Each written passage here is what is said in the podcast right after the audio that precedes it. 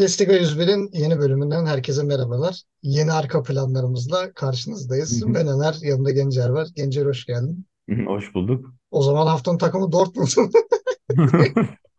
Yani uzun Direkt şey, zamandır Dortmund gibi Dortmund izledik. yani şey spoilerlı bir şey program açılışı gibi oldu. Şeydi böyle hani e, direkt artılarda eksilerde e, bahsedeceğimiz şeyleri belli etmiş olduk. Neyse 12. haftaya bir girelim. Yani ilk maç biraz sıkıcı o yüzden hızlı geçeceğim. E, Köln Bayern Münih. Ben bir şey diyemem artık. Fenalık geldi. Yani 1-0 zar zor alınmış bir galibiyet. Hani orada top Kane'in önüne düşmese muhtemelen 0-0 falan bitecek. 19 şutları var. E, 4'ü 5'i sadece kaleyi bulmuş. Yani çok verimsiz. 3 küsür XG'ye rağmen benim aklımda çok böyle ulan bu nasıl kaçtı dediğim bir pozisyon da yok. E, yani Bayern Münih bilmiyorum. Bence, ama kazanıyorlar yani. Ben de bunu anlamıyorum. Yani başka bir takım olsa muhtemelen hani Chelsea gibi 10. sırada falan gezerdi. 8. 10. sırada ama ya ismi Bayern Münih olunca bir şekilde top kalenin içine giriyor demek ki. Ee, Kane de zaten bir şekilde gol bulmaya devam ediyor. Bakalım nereye kadar devam edecek onu da göreceğiz. Ee, burada sözü sana vereyim. Sen bir söylemek istediğin bir şey var mı? Hani Köln'ün hayvan gibi koşu mesafesi dışında ben bir şey göremiyorum. 124 kilometre koşmuşlar. Yok açıkçası hafta e, bu hafta zaten milli takım dönüşü olduğundan dolayı e, onu haftanın iyilerinde kötülerinde bahsedeceğim. E, zaten sıkıcı bir hafta oldu. Bir iki maç haricinde e, yani çok takımların ligden uzaklaştığını gördük açıkçası ki bu milli maçlar hakkında gereksiz de bir tavsiyede bulunacağım bölüm sonunda ama Ee, yani dolayısıyla o ahenk kayboluyor takım arkadaşlar arasında. Çünkü bambaşka sistemlere gidip işte onar gün birer hafta öyle e, büyük takımlar için konuşuyorum genelde çoğu oyuncusu gittiği için. Farklı sistemlerde oynuyorlar. Farklı oyuncularla oynuyorlar. Geri döndü uyum gitmiş oluyor. Biraz onu gördük. Ee, biraz da bence maçın kahramanlarından biri Şivabe'ydi. Yani yediği gol dışında ki ona da artık yapacak bir şey yok. Gene kendisi sektirdi ama ee, bayağı takım tuttu aslında farka gidebilirdi. Sané çok bireysel kaçırdı açıkçası. Ki ilginç olan Choupo-Moting'in 10 numara pozisyonda maça başlamasıydı. Ben bana o da çok ilginç geldi ama sonra izledikçe şunu gördüm. Sanki Choupo-Moting santrafor Harry Kane 10 numara oynadı. Yani biraz e, reji öyle De, dizdi de, sanki. de, değişmeli gibiydiler Aynen yani hani daha çok Harry Kane'i geride gördüm. Çünkü atlı çıkan ataklarda hep Harry Kane servisi yaptı genelde. Choupo-Moting kaleciyle karşı karşıya kaldı ya da pozisyon içinde oldu. Ee, dediğin gibi yani Bayern Münih olunca bir şekilde maç kazanılıyor. Ee, ama aynısı Leverkusen için de bu sene geçerli. Ee, Münih ama şu açıdan tebrik etmek lazım. Mesela geçen sene Dortmund şampiyonluk yarışı yaparken Münih böyle üst üste puan kayıpları yapmadıkça, ciddi e, fikstürleri kayıpsız geçtikçe Dortmund düşüyordu. Yani böyle inancını yitiriyordu. Ve Leverkusen kayıpsız ve farklı maçlar kazanmasına rağmen mesela Münih'te o şeyi görmüyorsun. Hani düşecekler. Şeye inançlı oyuncular. Hani bir yerde illa alacağız yani. Yine bize gelecek alışkanlık olmuş durumda. Ee, kırılacak mı göreceğiz. Ama dediğim gibi bana sorarsan milli takım dönüşü. Ki Kane'in golünü de ayrıca haftanın iyilerinde e, açıklayarak öveyim. Burada değil. Ee, yani gene Kane golcülüğünü konuşturdu. Sadece golü atarak değil, golü aslında pozisyonu başlatarak, oluşturarak, pozisyonun oluşmasına imkan sağlayarak. Daha detaylı anlatacağım ama Münih gene istediğini aldı. Ee, zirve hariç. Onu hala alamadılar. Ama Köln'ün milli takım dönüşü ben daha iyi gördüm öncekine göre. Yani evet Köln'ün biraz e, şanssızlık diyelim buna. Bir puan almayı hak edecek bir oyun oynamışlardı ama işte Bayern Münih olunca isimden dolayı gene bir gol yiyorsunuz yani. Onun kaçırık. Hatta Köln'ün de bir iki tane ciddi pozisyonu vardı. Yani ciddi kontra tehditleri ama onları şeye çeviremediler. Bir ara çünkü Neuer'in gene bir saçma sapan bir çıkışı vardı. Onu değerlendiremediler. E, topu taca atmayı başardı bir şekilde. Ee, o da kalecilerin böyle ani çıkıp topu taca attıkları zaman aklıma şu Hollandalı kaleci geliyor. Ee, Feyenoord'un kalesiydi Bijlo. Topa Hmm, kayarak taca atıyor sonra oyuncu hemen kullanacak kenardan topu alıp sahanın içine atıyor böyle içeri at. hemen başlatmasın diye. Sonra sarı kart görüyordu. Acaba o yerden de bir gün böyle bir şey görür müyüz? Onu da merak etmiyor diyelim. Ee, gelelim o zaman senin arka planına.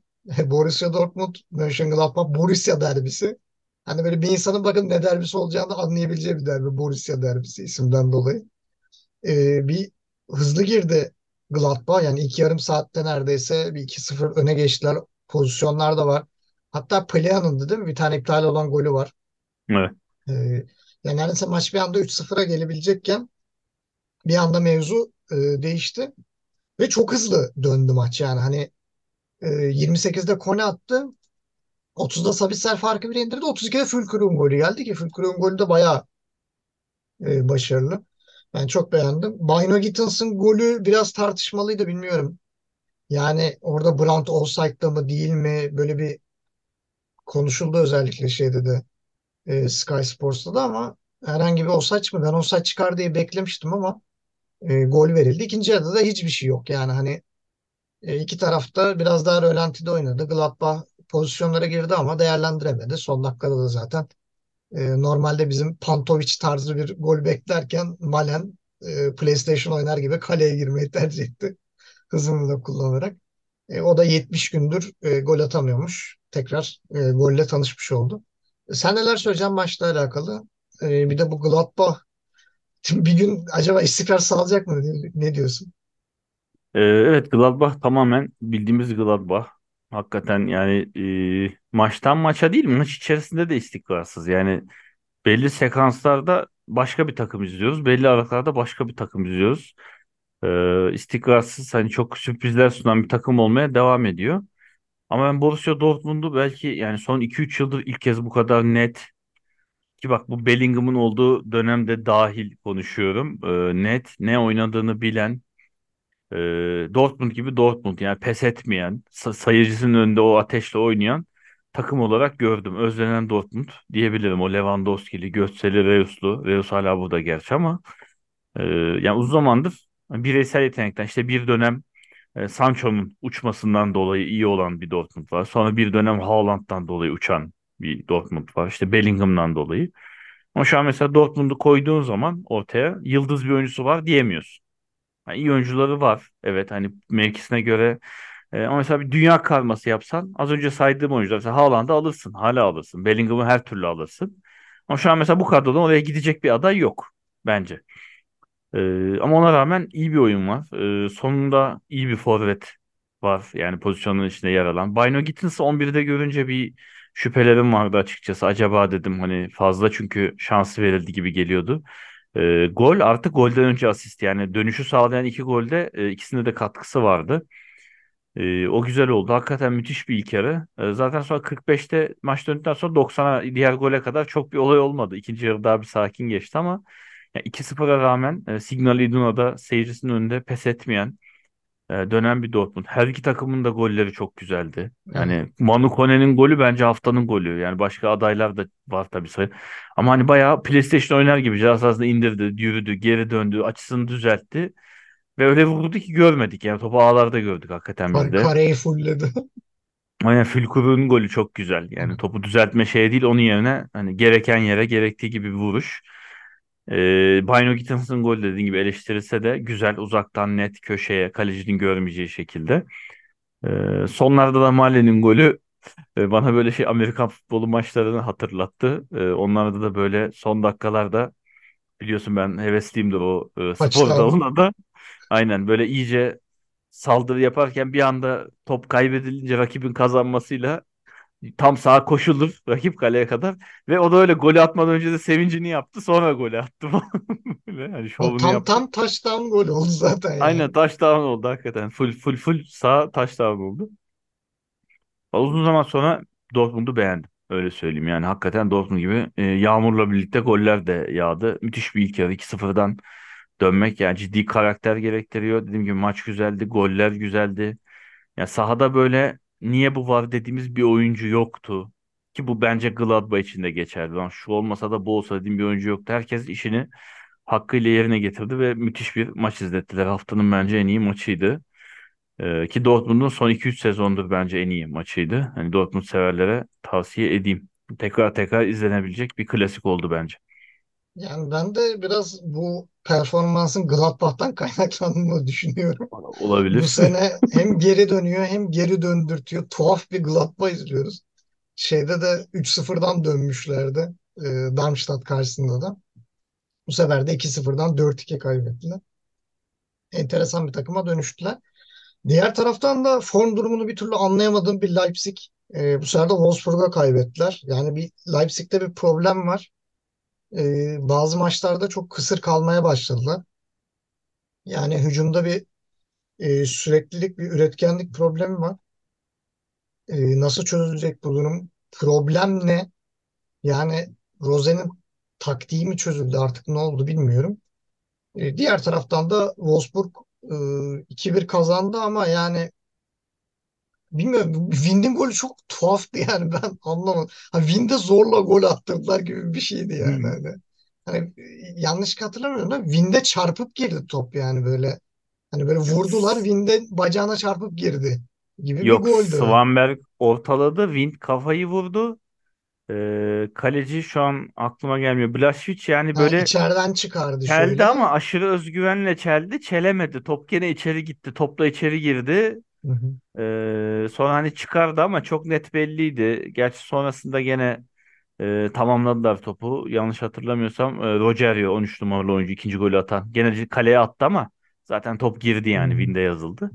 O da biraz kalecinin aşırı kendine güveninden dolayı kaynaklandı gibi geldi bana Orada gol. çok şey oldu böyle bir anlık dalgınlıkla Hı, Ee, yani topu içeriden çıkardı. Bu arada bu sezon da böyle çok kalecilerin içeriden çıkardığı topları da görmeye başladık. hı.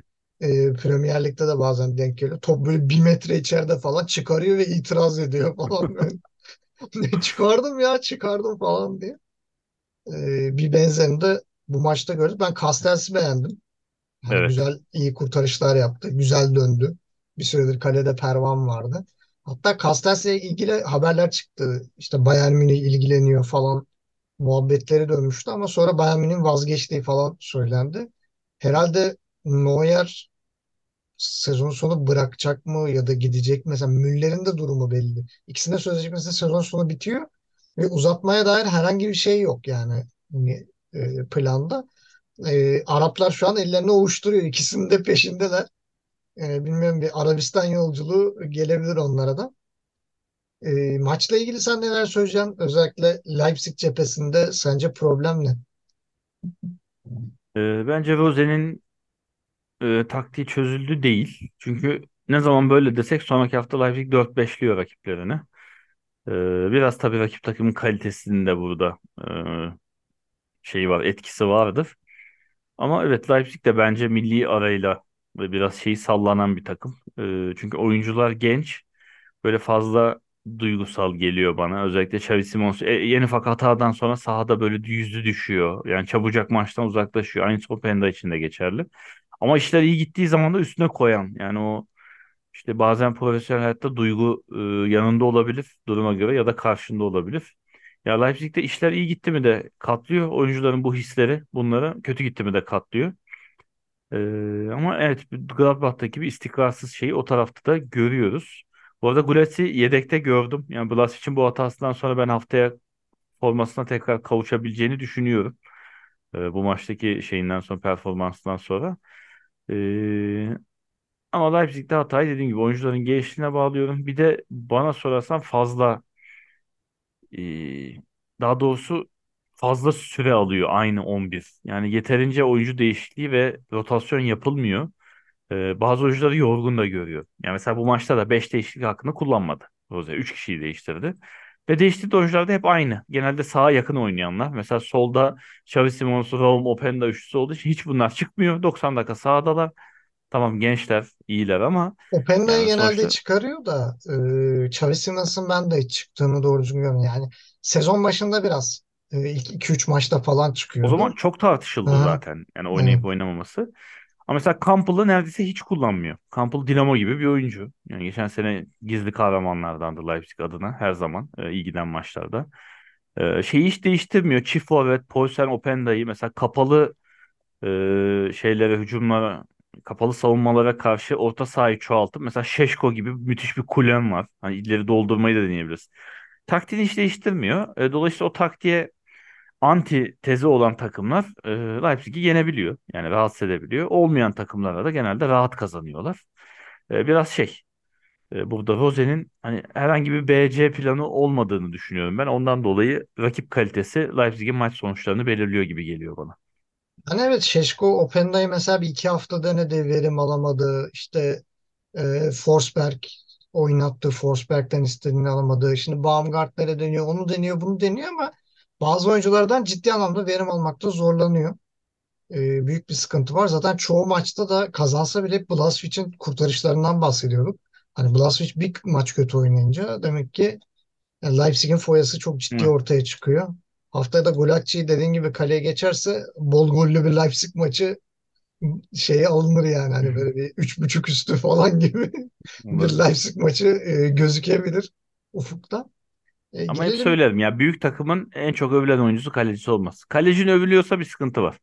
yani bir de e, yani maçta bana sorarsan kısır yani XG'ye de baktığın zaman iki taraf için de yani keyifsiz bir maç. Yani Hı. 90 dakika izlerken biraz böyle uykunuz varsa uyursunuz.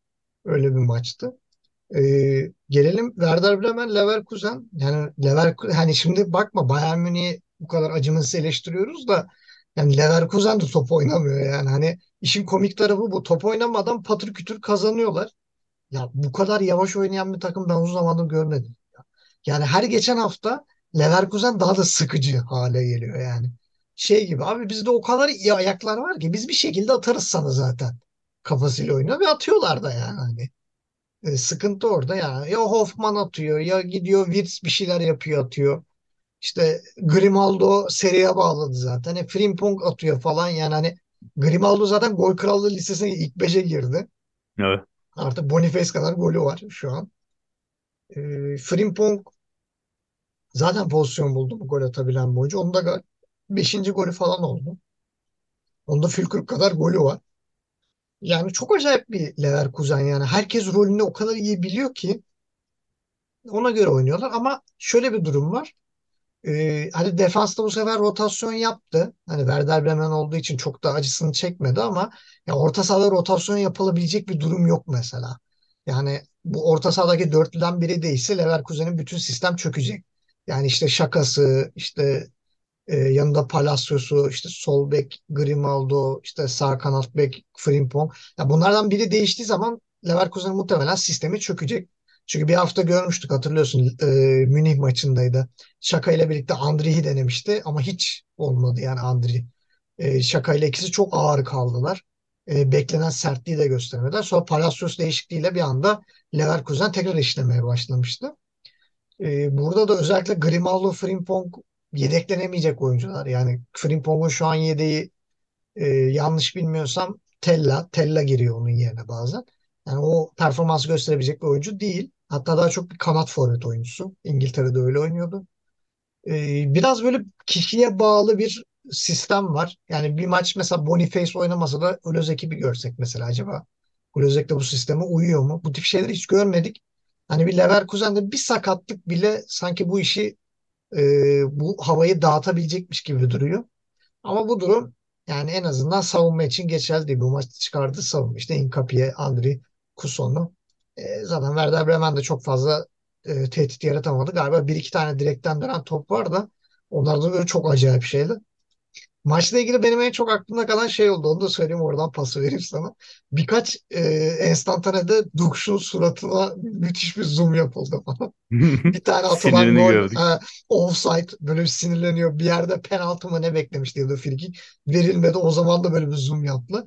Yani Dukş baya böyle tansiyon e, 16'ya 10 falan bitirdi maçı. E, o da benim, bana göre maçın en ilginç karelerinden biriydi. E, sen nasıl buldun maçı? Bir de bu Leverkusen sence bu sıkıcılıkla da e, liderliği sürekli götürmeye devam eder mi? Ee, şimdi yalan olmasın Leverkusen'de şöyle bir hava alıyorum. Yani gücünün farkında hani yeterli olanı yapıyor. Kendilerini zorlamıyorlar. Ya büyük maçlarda çok net gaza basacak gibi geliyor Leverkusen. Öyle hani pis bir his var içimde. Ee, yanlış hatırlamıyorsam iki hafta sonra e, Münih maçı var. Yok. Bir Şey Dortmund ediyorum. maçı var. Dortmund maçı var. Hı. Tamam doğru. Yani o büyük maçlarda çok fena gaza basacak gibi geliyor Leverkusen. Şu an hani şey gereken minimum yapıyor. Ee, hani işi tamam yaptık kazandık. 3'e attık 4'e attık. Ve Şeyde bunun için bu hiçbir şey gerek yok yani. Hani yeterince sahaya çıkan 11 işi bitiriyor. Hakikaten zaten takım bekler taşıyor kesinlikle. Yani yani geçen sene Frimpong gene skor katkısı yüksek olan bir bekti ama şimdi Grimaldo'nun gelişiyle ya şöyle gol asist sayılarını önüme diziyorum. Takımın en golcüsü Boniface 7 gol 5 asist. Grimaldo 7 gol 5 asist. Sonra bir birçok oyuncunun Hoffman 5 var. asisti var. Hatta Hoffman 4-5 var. kişinin. 5 gol 7 asist 12 gol. Frimpong 4'e 6. Yani bu 4 oyuncu ondan fazla gole katkıda bulunmuş. Her biri gol ve asist olarak. Ya ikisi bek. Biri orta saha. Tek forvetim var. Yani kanat oyuncularından bile o verimi alamıyorsun. Mesela Wirtz'in orta sahada Wirtz gibi bir yıldız oyuncunun bile o kadar katkısı yok. Bekler taşıyor yani baktığın zaman goller gene Frimpong gene e, Grimaldo ki ben bu kadar isabetli ve net şut çeken bek de uzun zamandır görmüyordum. Yani ikisi de kendinden çok emin ve şutlar bayağı forvet şutu. Ya frikik zaten tamam dur. Grimaldo attığı golde hatta yanlış hatırlamıyorsam korneri kullandı. Dönen pozisyonda golü attı. Yani hem duran topu kullandı hem şutu çekti. Yani öyle bir değişik. Şutlar inanılmaz yani Frimpong'un da gelişine ta arka ters 90'a asması falan. Ee, yani dediğim gibi Bayer Leverkusen gereken minimumu yapıyor. Ee, bu onlara bayağı bir süre daha yetecektir gibi geliyor. Ee, Münih tabii ne kadar nerede puan kaybedecek onlar da onu bekliyor biraz ara açılsa da rahatlasak diye. Ee, ama o rahatlığın gelmemesi şu an onları da ipin ucunda tutuyor. Ee, Werder tarafına diyecek çok bir şey yok. Ee, Dukuş zaten milli arada e, bizim milli takımdan da tokadı iyi. Biraz keyfi kaçıktı. Attığı golde kendi offside'da olmadığından çok emindi. Ona çok sinirlendi o ilk e, yakın çekim. Yani böyle bayağı hakemi yiyecek gibiydi. Sonra açıkladılar dediler ki diğer senden önce pas atan adam offside diye ki net offside'di gördük. Sinirlendi birazcık. Ee, yapacak bir şey yok. Şanssız zaten ilk golü kendi kalelerine şanssız bir şekilde attılar. Ee, yani Werder'in gidişinde çok iyi görmüyorum açıkçası ama e, milli aradan gene oyun olarak bir tık daha iyi döndüler. Genelde zaten alt sıra takımları daha iyi döner. Daha az oyuncu gönderdikleri için daha fazla bir arada kalıp çalışırlar. Ama sezona yayabilecekler mi göreceğiz. Werder'in gidişini ben iyi görmüyorum gene. yani Werder'de de e, durumlar çok iyi gözükmüyor. Sen şimdi demin söyleyince aklıma geldi de daha ilk hafta Leipzig'le oynadığı zaman Leverkusen hep golü atıp geri çekiliyordu. Gol yiyince gene gidip gol buluyordu. 3-2 kazanmıştı öyle. Yani dediğin gibi yeteri kadar oynayıp kendilerini yormuyorlar. E, o yüzden biraz sakatlık problemlerini de azaltıyorlar gibi. Bana ilginç gelen şey e, maçta e, Werder'den daha fazla koşmuş olmaları o çok ilginç geldi bana. E, aynı günün akşamı e, Frankfurt'la Stuttgart maçı vardı. Bu sefer de Deniz Undal Show. Yani. Stuttgart'ı forvetleri taşıyor, santraforları taşıyor. Deniz Undal'ın da 5 golü mü oldu, 7 golü mü oldu? Yani Bakayım ben hemen. o, o civarda bir golü var. E zaten Girasi o 15 golde. Gizli Hani girası. yani gizli bu da gizli Girasi, yedek Girasi. 7 gol olmuş. 7 gol Bundesliga'da. oldu. Yani ik- 9 ikisi maçta 7 golü beraber. 15-22 gol atmışlar. Yani Stuttgart'ı resmen taşıyor. Stuttgart'ta da 31 gol atmış. 22'si bu ikiliden. Yani forvetleri çıkardığı zaman Stuttgart muhtemelen küme düşme potasında falan yer alıyor. Giresiyle Denizli'nden olmasa. E, güzel oyun bence çok hak ettiler. Yani Frankfurt'un Frankfurt'un puan hak ettiğini düşünmüyorum bu maçta. E, Stuttgart güzel oynuyor ama biraz bir panik havaları var. Yani bu panik havalarından kurtulmaları lazım. Yedikleri gol de şanssız bir goldü. Ama e, o golü Yedirenin Anton olması da beni hiç şaşırtmıyor. Yani bu adama niye bu kadar güveniyorlar? Ben çözemiyorum. Ben bir türlü yani Bundesliga izlemeye başladım başlayalı. En güvenmeyeceğim stoperlerden biri Vladimir Anton. Yani size gol de yedirebilir, kırmızı kart da yiyebilir. Ama gidip böyle saçma sapan bir gol de atabilir. Yani 30 metreden falan. Mavropanos da yapıyordu bunu ama hani Mavropanos bunun 2-3 gömlek üstüydü. Hani hata yapıyor ama çok kaliteli de bir stoper ve çok acayip goller de atıyordu. Antonio'nun light versiyonu gibiydi. Bu haftaki kendi kalesine attığı gol de çok acayip. Nübel'in üstünden aşırtma şeklinde giren bir gol. Ama Frankfurt'ta çok bir şey yapıldığını söyleyemem. Zaten 3 golde Stuttgart'ın atmasından belliydi. Ee, sen neler diyeceksin bu Stuttgart hakkında? Özellikle de şey soracağım. Frankfurt'un 14 şutu var ve sadece bir tanesi kaleye Bu çok ilginç geldi bana. Ve Stuttgart sence bu ilk dörtte kalabilir mi devre arasına kadar? Ne diyorsun? Ee, şimdi kısaca Frankfurt'ta o zaman söyleyeyim. Yani Frankfurt'ta beklenmeyen olaylar olması yani Kolo Muani ile sezona girilecek olup onun inadıyla bir anda takımı aslında bir, bir nevi yalnız bırakmasıyla terk etmesiyle e, tabii forvette bir boşluk var. Net golcü eksiği maalesef var ki Yani Marmuş beklenenden üst performans göstermese bence bu bulundukları yerde de olmazdı. Frankfurt gene geçen sene gibi sezon başında diplere doğru yol alırdı. Marmuş'un kurtarmasıyla birkaç maçı hala puan sıralamasında ortalardalar. Ee, dolayısıyla yani Frankfurt'un gidişatını zaten iyi görmüyoruz. Ee, devre arasında kesinlikle net bir forvet takviyesi yapılmazsa ki yapılacak gibi duruyor. Çünkü Koloman'dan gelen para yani hiç harcanmadı diye biliyorum. Bir kuruşu bile Hatta iki harcanmadı. forvet falan almayı Tabii düşünüyorlarmış. net yani net kesin yani en az biri e, yani kalbur üstü böyle iyi diyebileceğimiz e, bir tanesi de biraz daha geleceğe yatırım ya da bir tane alıp po yüksek potansiyelli bir oyuncuya çok para dökülebilir. Hani bir tık daha genç, belirsiz ama imkan olabilir. O tabii nasıl bir harita çizecekler bilmiyorum ama bir, bir forvet en az bekliyorum. E, biraz ondan dolayı Frankfurt'un zaten gol sayısına baktığın zaman yani atılan gol sayısında ligde yani çok aşağılarda. Ee, yani 11. sıradaki Gladbach bile kendilerinden 7-8 gol fazla atmışlar. Öyle bir sıralama var. Ee, dolayısıyla Frankfurt'ta işler ondan dolayı kötü gidiyor. Biraz kadro şeyinin, yapısının e, planlar dışında bozulmasından dolayı. Ama Stuttgart hakikaten e, Çok iyi girdi. Özlediğimiz yıllardır görmediğimiz Stuttgart'ı hani sıralamada da oyunda da sahada görüyoruz. 12 maçta 9 galibiyet. Yani çok iyi. Üçüncü sıra. Ben zaten 5 maç kaldı ya bu 5 maçta çok da aşağı ineceklerini düşünmüyorum. E, tam fikstürlerini ezbere bilmemekte şu an. Hani 5 tane büyük maç varsa tabii her şey olabilir ama e, iyi gidiyor. E, zaten ilk 8-10 maç Girassi'nin inanılmaz performansla uçan bir Stuttgart izledik. Ee, Gerasi gitti ne olacak derken Deniz Undar girdi hakikaten devreye. 9 maçta 7 gol 2 asist ciddi rakam ki bu maçta da 2 gol e, net. Ee, 9 maçta 9 gole katkı. Çok iyi. Ben onun dışında gizli kahramanlar olduğunu da söyleyeyim bir kere Girasi. Biri. Ben Girasi olmayınca kesinlikle Silas'tan bekliyordum aslında bu katkıyı. Hani e, o, çünkü aradaki bir sezon yok bir sezon geçirdi. Sakatlıklar ve e, bürokratik sebeplerden dolayı bir yılı maalesef kayboldu. Çok iyi gidiyordu ondan önce. Hani kendini tekrar bulabilir dedim.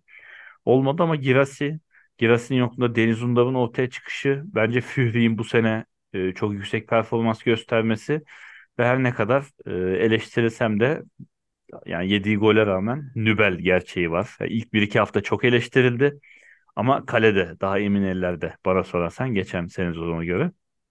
Dolayısıyla ben Stuttgart'ı iyi görüyorum. Şampiyonluğu oynar mı? Zannetmiyorum ama Şampiyonlar Ligi'nde seneye görürsek hiç şaşırmam Stuttgart öyle söyleyeyim. Yani evet biraz e, Girasi konusu da onların kafasını kurcalıyor. Hatta bir iki Devre plan arası da gitmezse yapıyorlarmış aynen. Yani devre arası giderse kime yönelelim diye şimdiden e, araştırmalarını yapıyorlarmış. E, o zaman gelelim bana göre haftanın maçına. Arkada da maçın kahramanı var. Deniz Aytekin. En son kontrol ettim çünkü dedim lan ne alaka yani bir yerde çünkü Kramaric'le Edmilson Fernandez tartıştı. İkisini de yanına çağırdı.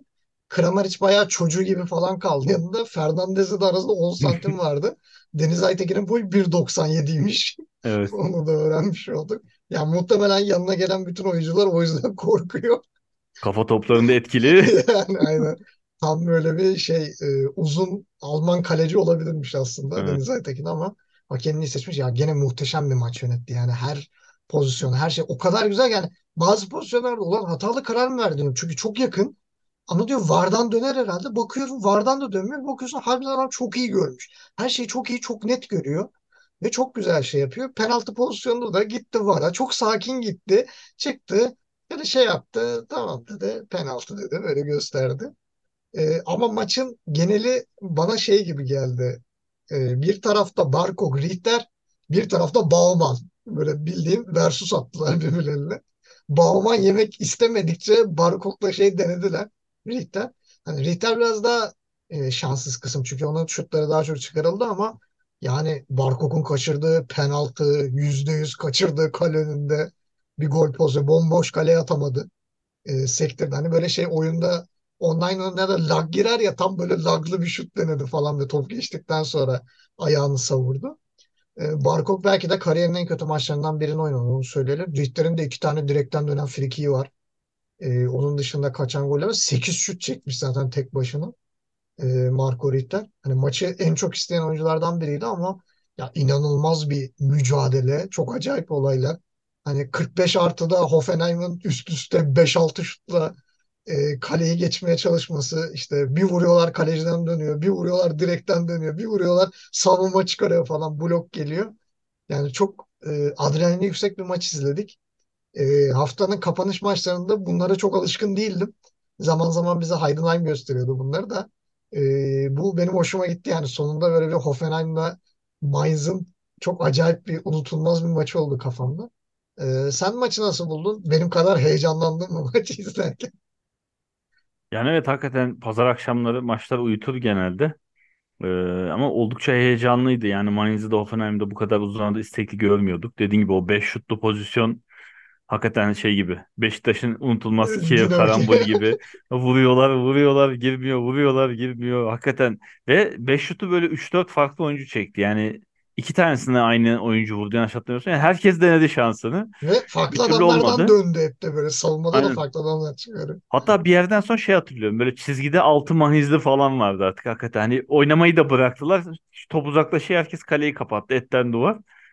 Ee, güzel maçtı. Bauman gene penaltıyla bir puanını getirdi takıma. Gene e, penaltıyı kurtardı. Artık böyle Bauman'a bahis açılabilir. Yani o maçta penaltı olursa ilk penaltıyı kurtarır mı yer mi diye mesela. Bundesliga bahis fantezi oynasam kaleye Bauman'ı koyarım. Evet çünkü yani penaltı e, gol beklentisi yani yüzdesi bildiğim kadarıyla yüzde seksen civarında. Yüzde seksen küsür. Ya seksen Aynen üç ya yet- seksen yet- yedi ya seksen 70-80 dokuz. civarı aynen. O O civar. civarlarda. Yani Bauman'ın penaltı hissesi %50 civarında. Hakikaten yazı tura. Yani atacak mısın şey misin? Oyuncuları da e, panik yapan bir istatistik. E, güzel maç oldu. Haftanın dediğim gibi bir Dortmund e, ikinci maçta buydu. Keyifli olan ki beraberliğe rağmen az gole rağmen e, keyifli maçlarından biriydi. E, ilgililere, meraklılara e, tavsiye edeceğim ikinci maçta bu olacak bu hafta izlemelerin. Bir ara X save'ini gösterdiler zaten. Beklenenden bir, e, 1.2 daha fazla kurtarış yapmış. Yani Vallahi. normalde 2.2 gol yemesi gerekirken bir gol yedi sadece. Aynen. Tam yazı E, tura. o da aynen o da tam şey e, Bauman'dan beklediğimiz performans diyelim. Gelelim artılara eksilere.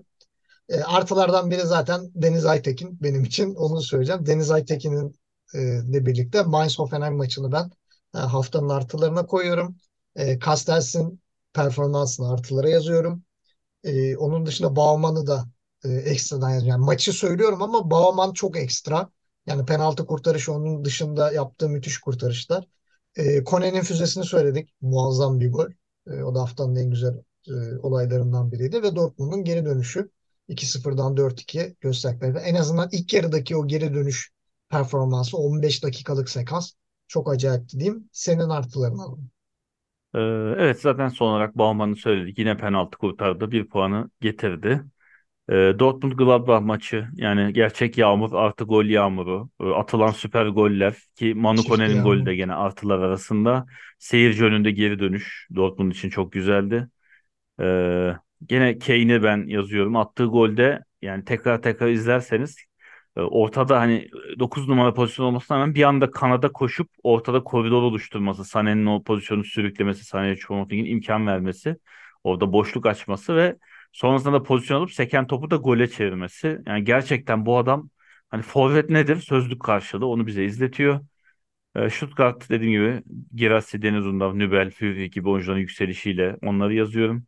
Kesinlikle Leverkusen'in bekleri. Gene bu hafta da mecbur Bilmiyorum. kaldık. Bir de evet Castells'i özlemişiz hakikaten. E, yani ligde kaleci var dedik. Oh yani hakikaten uzun zaman sonra iyi kaleci performansı izledik. O zaman eksilerini de alalım hemen hız Tamam. e, kesmeden. bunun tersi olarak yani gene Union Berlin. Yani kaçan penaltı Hoca değişmesine rağmen e, Union Berlin'de kültürleşmiş bitmeyen Behrez fetişi e, yani yeni hoca tamam ilk son 11 nasılsa genelde öyle çıkarıp bir görmek isterler ama yani Voland'ın siftahı dışında hiç iyi bir şey yok. Yani penaltıya rağmen e, al- alınamayan bir 3 puan. Union Berlin gerçekten çok kötü. Genel olarak lig yani milli takım dönüş haftaları ya gene beraberlik haftası oldu. 9 maçın 4'ü maçların yarısı berabere bitti. Golsüz beraberlikler var. Ee, yani bu şeyde önerimi yapayım. Ya bu milli aralar ligleri çok bence sekteye uğratıyor. Şimdi ligler bittikten sonra bütün elemeler oynansın ya da o başında oynansın demek doğru değil. Oyunculara yazık ekstra zaman. Sezon arası belki bütün elemeler bir seferde oynanıp bitirilebilir diyeceğim.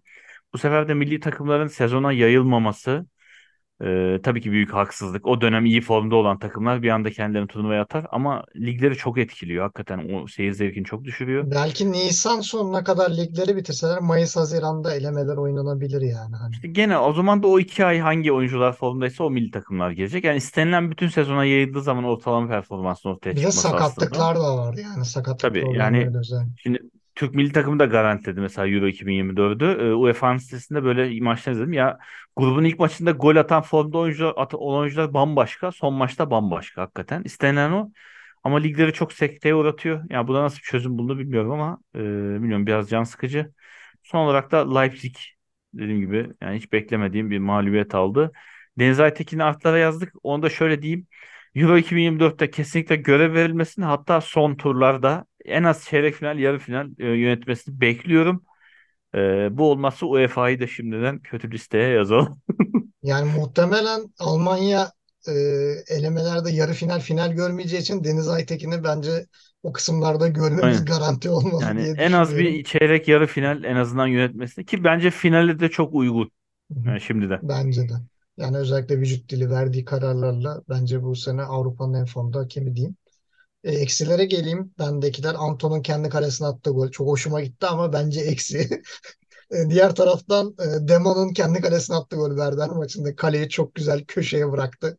Kalecinin uzanamayacağı köşeye kendi kalesine. Leipzig'in formsuzluğunu söyledim. Ben Barkok'u da yazdım buraya. İnanılmaz iki tane e, gol kaçırdı. Biri penaltı olmak üzere. E, onun dışında da e, beIN Sports'un sağ olsun Union Berlin maçındaki Kevin Behrens. Kevin Behrens hatta e, telaffuzunda ben eksiler arasına yazdım. Hatta yani ne oluyor ya? Kim o dedim önce böyle. Ben tipini tanımasam başka bir adam zannedeceğim. Ee, her hafta bizi şaşırtmaya devam ediyor Türk spikerler. Allah razı olsun. Siz de olmasanız. Biz ne yapacağız, ne konuşacağız diyeyim ve Kevin Behrens'ı da eksiler arasına yazalım madem bu kadar söyledik. Onu da eksilere aldık. Bu arada Nenad Bielitsa ile anlaştılar. Ya Union Berlin ne planlıyor ben onu anlamadım. Acaba diyorum şey falan gelir mi? Oraya aldırdığı Hırvat futbolcuları devre arasında buraya getirir mi Trabzon'da? Devre arasında Benkovic Onu gelebilir. aynen onları Bir şey falan falan da çekebilir ha bak. yani bir şeyler olacak gibi görünen o. E, 12. haftayı böyle geride bıraktık. Haftaya bir Leverkusen Dortmund maçımız var. Bayern Münih Union Berlin maçımız var. Bunlar haftanın öne çıkan maçları. Bakalım haftaya neler olacak.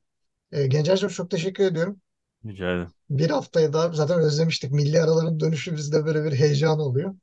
E, bakalım önümüzdeki hafta Leverkusen Dortmund maçı nasıl olacak? Şimdilik bizden bu kadar. Haftaya tekrar görüşmek üzere.